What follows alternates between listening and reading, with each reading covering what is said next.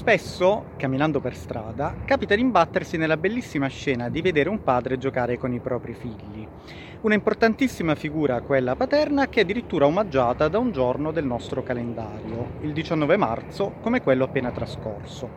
Non tutti i padri però se la passano alla stessa maniera e ci sono anche dei padri che faticano ad arrivare a fine mese o che in alcuni casi arrivano addirittura a dormire in macchina o a mangiare alla Caritas.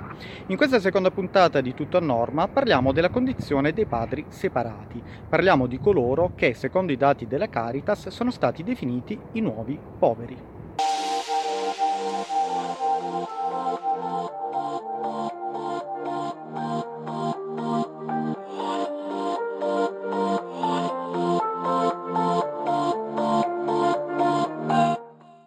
Un fenomeno che fortunatamente non è ancora generalizzato, ma che sarebbe in costante aumento. Si stima addirittura che nel 2018 ben 200 padri separati avrebbero tentato il suicidio. Le spiegazioni del fenomeno sono diverse, se ne sta occupando da tempo anche l'opinione pubblica.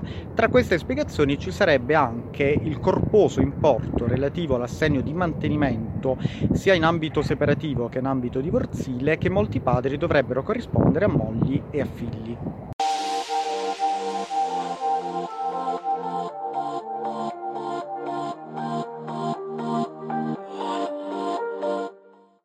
Una situazione che è oggetto di continua analisi, non solo dal punto di vista sociale, ma anche dal punto di vista giuridico, con la giurisprudenza italiana che non è rimasta insensibile di fronte al fenomeno e che negli ultimissimi anni ha posto in essere una svolta rivoluzionaria con riferimento all'importo del mantenimento da corrispondere alle mogli, prevedendo l'abbandono del cosiddetto concetto del tenore di vita goduto in costanza di matrimonio in favore di una verifica caso per caso dell'effettiva indipendenza ed economica patrimoniale dei due coniugi, sulla base di tutta una serie di parametri di valutazione tra i quali spiccano l'età del soggetto, la sua capacità di produrre reddito e la sua capacità di trovare un'occupazione stabile.